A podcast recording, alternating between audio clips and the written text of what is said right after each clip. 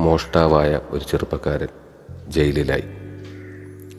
ജയിലിൽ കാണാനെത്തിയ അമ്മയോട് കുശലം പറയാനെന്ന വ്യാജേന മകൻ തന്റെ ചുണ്ടുകൾ അമ്മയുടെ ചെവിയോടടുപ്പിച്ചു.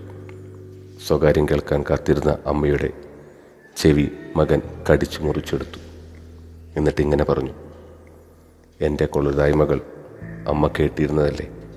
ഒരുപാട് ഒരുപാട് കേട്ടിരുന്നതല്ലേ? എന്നിട്ടും അമ്മ നിശബ്ദത പാലിച്ചില്ലേ? അന്ന് അമ്മ എന്നെ തിരുത്തിയിരുന്നെങ്കിൽ ഇന്ന് ഞാനിങ്ങനെ ഒരു മോഷ്ടാവായി മാറുമായിരുന്നു. എന്റെ കുളതായ്മകൾ കേട്ടിട്ടും കേൾക്കാത്ത ഭാവം നടിച്ച അമ്മയ്ക്ക് എന്തിനാണ് ഈ ചെവികൾ? അതായത് നമ്മൾ കേൾക്കേണ്ടത് അപ്പോൾ കേൾക്കുകയും തിരുത്തേണ്ടത് അപ്പോൾ തിരുത്തുകയും ചെയ്യണം. അതല്ലെങ്കിൽ ചെവി നഷ്ടപ്പെട്ട അമ്മയെപ്പോലെ നാളുകളിൽ നാം ഖേദിക്കേണ്ടി വരും.